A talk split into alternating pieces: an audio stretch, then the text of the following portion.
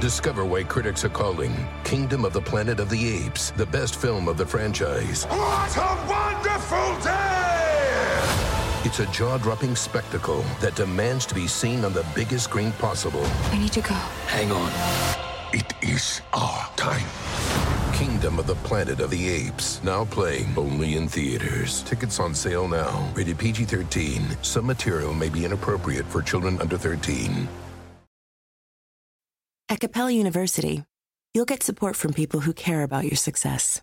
From before you enroll to after you graduate, pursue your goals knowing help is available when you need it. Imagine your future differently at capella.edu.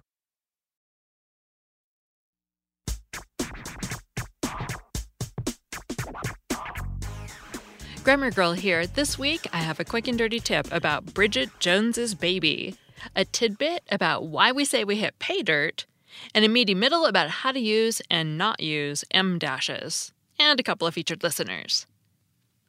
And now on to Bridget Jones's baby.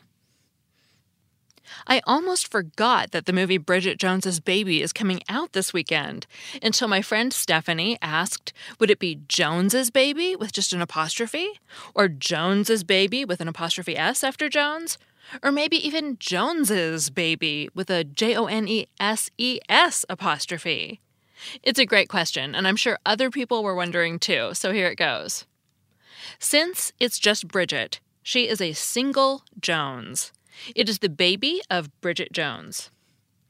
Then you can properly make Jones possessive two different ways. Now, a lot of people were taught one way or the other, but it's actually a style choice. If you're following Associated Press style, you add just a lone apostrophe after the S. But if you're following the Chicago Manual of Style, you add an apostrophe and an S after Jones to make it possessive. Looking at the official name of the movie on the posters, it looks like the filmmakers decided to go with Chicago style because her name is written J O N E S apostrophe S, Bridget Jones's baby. And that's your quick and dirty tip. You can make names that end with S possessive two different ways with just an apostrophe or with an apostrophe and an S. It just depends on which style guide you follow. So be sure to look it up. Next, let's talk about pay dirt. Have you ever heard the expression to hit pay dirt? It means to make a valuable discovery or a sudden fortune. But what is pay dirt and how do you hit it?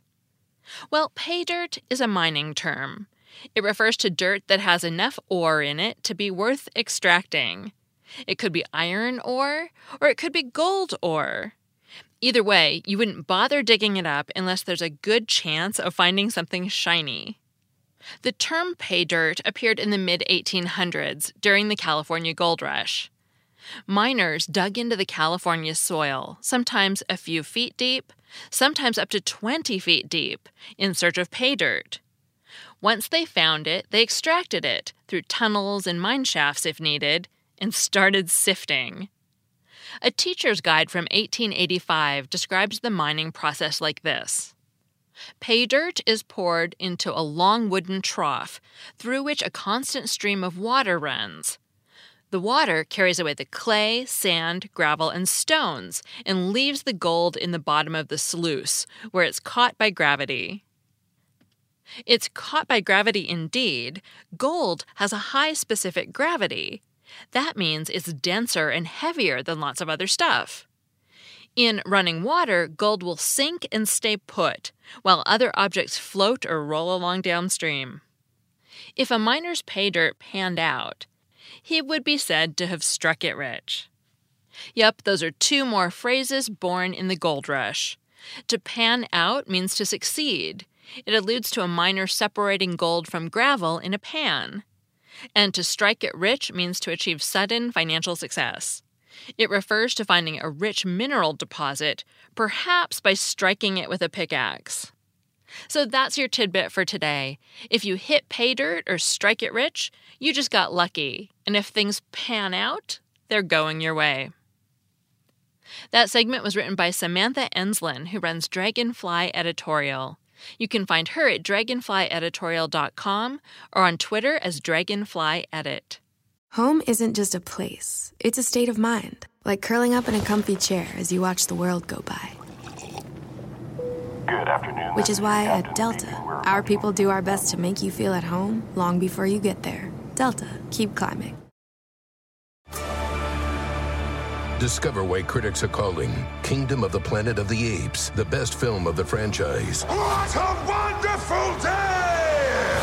It's a jaw dropping spectacle that demands to be seen on the biggest screen possible. I need to go. Hang on.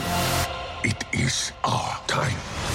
Kingdom of the Planet of the Apes, now playing only in theaters. Tickets on sale now. Rated PG 13. Some material may be inappropriate for children under 13. Remember the frustration of trying to memorize vocabulary and grammar rules only to find you couldn't actually use the language in real life? Well, there's a better way to learn. Rosetta Stone is the most trusted language learning program with millions of users learning 25 different languages, and you can get it on your desktop or as an app on your phone or tablet. Rosetta Stone immerses you in many ways with its intuitive process. It's really different. You pick up the language naturally, first with words, then with phrases, and then with sentences. Plus, with Rosetta Stone's true accent feature, you'll get feedback on how well you're pronouncing words. It's like having a personal trainer for your accent. Don't put off learning that language. There is no better time than right now to get started. For a very limited time, Grammar Girl listeners can get Rosetta Stone's lifetime membership for 50% off. Visit rosettastone.com slash grammar. That's 50% off unlimited access to 25 language courses for the rest of your life. Redeem your 50% off at rosettastone.com slash grammar today. And now, on to the em dash. When people think of punctuation marks, it's usually the handy comma, the imperious colon, or the overly excited exclamation mark that comes to mind. The stodgy semicolon and sinuous question mark might get thrown into the mix, but rarely, if ever, will somebody mention a punctuation mark that, while omnipresent, often goes unnoticed. This is surprising considering that this punctuation mark is highly versatile and a favorite of skilled writers. It can add a spice, or a dash, if you will, to a sentence by adding emphasis to certain words and phrases. Of course, I'm talking about the em dash, which looks like two hyphens connected into one long line. Depending on the sentence, the em dash can have a similar function to parentheses, colons, commas, and even semicolons. But an em dash is not the same as these other marks. It brings a different flavor to the sentence and adds a special emphasis that wasn't there before. To show how to wield this handy punctuation mark, I'll start by comparing two sentences one that contains an em dash or em dashes, and one that contains another punctuation mark.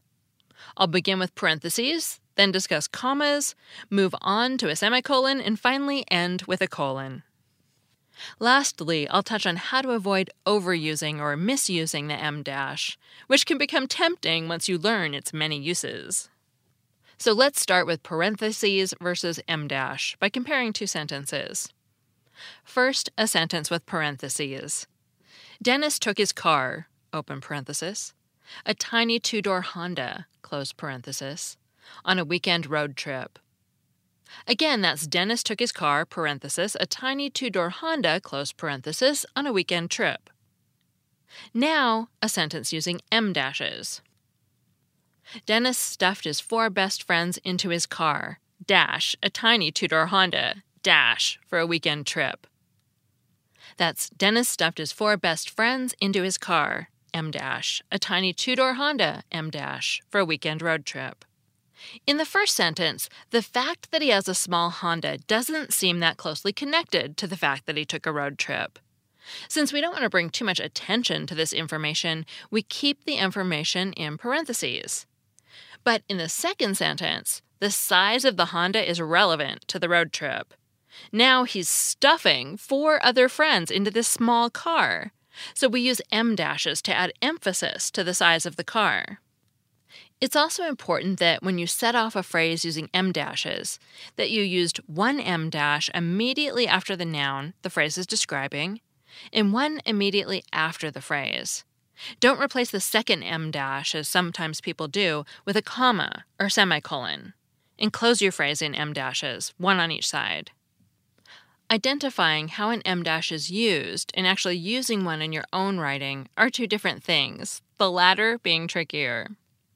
Here's a good strategy to use when trying to decide whether to use em dashes or parentheses in your writing.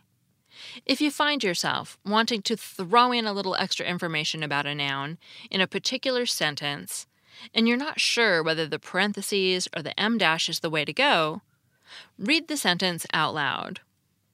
When you get to the information contained between the em dashes, add a little humph as you enunciate each word. Then replace the em dashes with parentheses and reread the sentence without adding any emphasis to the phrase in parentheses. In theory, that's how your readers will interpret the sentence in their own minds more emphasis or humph with the em dash and less with parentheses. For instance, let's say you're writing about a young pianist who mastered the works of composers known for their challenging pieces. You might want to highlight those names, and the em dash allows you to do that. Mastering the works of her favorite composers, em dash, Rachmaninoff, Brahms, and Chopin, em dash, took many diligent years of practice. Remember to add humph when you get to the composers' names. Again, mastering the works of her favorite composers, dash, Rachmaninoff, Brahms, and Chopin, em dash, took many diligent years of practice. If it sounds odd adding special emphasis to the composers when reading the sentence aloud, then parentheses are better. If you were wondering whether you could have used commas in place of parentheses or em dashes in the previous examples, you can. In terms of adding emphasis to a phrase, the comma falls somewhere between the parentheses and the em dash in terms of emphasis. Another thing to keep in mind is that many sentences already have commas, so using them to set off a descriptive phrase can make things a little crowded with commas. Let's revisit our Dennis road trip sentence to use as an example. Dennis took his car, comma, a tiny comma two-door Honda, comma, on a weekend road trip. See, lots of commas.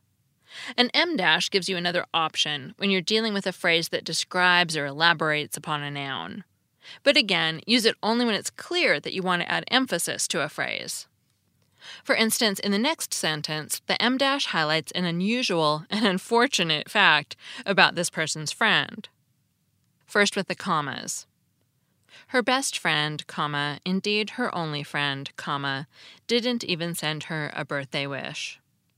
Again, her best friend, comma, indeed her only friend, comma, didn't even send her a birthday wish. And now with em dashes.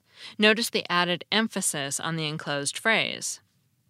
Her best friend, dash, indeed her only friend, dash, didn't even send her a birthday wish. As we saw with parentheses, when an em dash replaces the commas that set off a phrase, it adds more emphasis. And it also gives a writer the opportunity to avoid comma clutter, just as em dashes add emphasis when they take the place of commas or parentheses, so do they add emphasis to an already emphatic punctuation mark, the colon. You want to be sparing in your use of an em dash in place of a colon, and remember that by using an em dash instead of a colon, your style becomes less formal. If that's your intention and you want to add special emphasis to a word or phrase, then use the em dash. Take the following sentence as an example. After a thousand miles of sputtering along in his tiny Honda, Dennis could only think of one thing as he approached his driveway dash, home.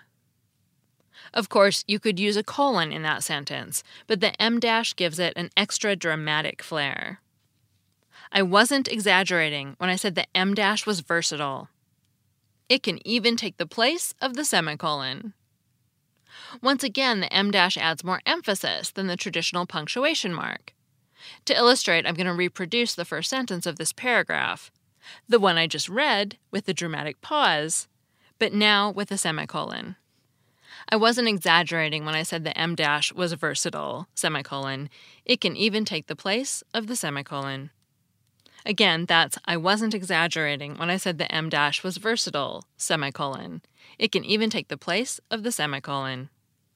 When I initially read this sentence out loud, I paused slightly longer, reading the part after the em dash for added dramatic flair. Notice how, in the second reading, in which a semicolon came after versatile, that I stated this more matter of factly. This reading implies that it wasn't that big of a deal that the em dash can replace a semicolon. It's up to you, but remember, making a choice that's more apt, the semicolon is already a difficult piece of punctuation to navigate, will show off your skills as a writer. At the same time, if you start using em dashes throughout a text to emphasize all your thoughts, dashes start to lose their power. And your writing will come across like one of those amateur actors who dramatizes every single line he delivers, heavy handed. Another way to overuse em dashes is by using them whenever a semicolon, colon, or parentheses show up. One mark of good writing is the discerning choices the author makes in punctuation. Defaulting to the em dash suggests you haven't really thought through why you used the mark in the first place. It also makes your writing look full of dashes, which can confuse the reader that professional writers mostly know how not to overuse em dashes might account for why we tend to overlook them. A good rule of thumb try not to use them more than twice per paragraph. Finally, level of formality is huge. If you're writing fiction or using casual language like an email to a close colleague, em dashes work well. But if you're applying for a job or asking for a letter of recommendation, you want to be careful in your use of the em dash. Yet, even in these more formal contexts, a well deployed em dash can give your writing a dash of sophistication. That segment was written by Chris Lele, who's the GRE and SAT curriculum manager and vocabulary wizard at Magoosh Online Test Prep. In his time at Magoosh, he's helped students across the globe dramatically improve on these difficult tests. Some have even gone on to get near perfect scores. And now I have a couple of featured listeners. Roland Denzel wrote an iTunes review that said, It's fun to tune in thinking that I know everything, only to find out some grammar tip, trick, or suggestion that's totally new to me. Thanks, Roland. That's one thing I love about doing the show too, is that I'm constantly learning new things, like why we say pay dirt or why we have both flammable and inflammable. A couple of years ago, my university set up a photo shoot with an organization called Dear World. And how it works is that you write a few words on your body that represent what you most believe, and then they take your picture. It's Dear World this. This is the thing I want you to know or that I most believe. And it's hard to pick that one thing. And in the end, the words I chose were keep learning. That's my thing. That's what I believe. So it makes me happy to hear that people like you are getting that from this podcast. I'll embed the Instagram post of my Dear World photo on the transcript page for this podcast on quickanddirtytips.com. It'll be the dash transcript. Or you can just see it on my Instagram itself, which is The Grammar Girl. I've been posting to Instagram a lot more lately, so it'd be nice if you checked it out. Anyway, that's The Grammar Girl. Also, a quick thank you to Curious Mayhem, who also wrote an iTunes review and said, We've been listening since almost the beginning after discovering Mignon Fogarty's website. And I thought, yes, that's how so many people first see Grammar Girl after doing a Google search for something like who versus whom or how to use a semicolon. And then later they realize that there's also a podcast. So I'm glad you found your way here, and thanks for listening all these years. And if you run across someone who tells you they like the Grammar Girl website too, be sure to tell them that I also have a podcast. It's a little easier these days, but we've still got to work to get the word out about the podcasts. I'm Mignon Fogarty. Thank you for all your reviews and tweets and comments, and thanks for listening.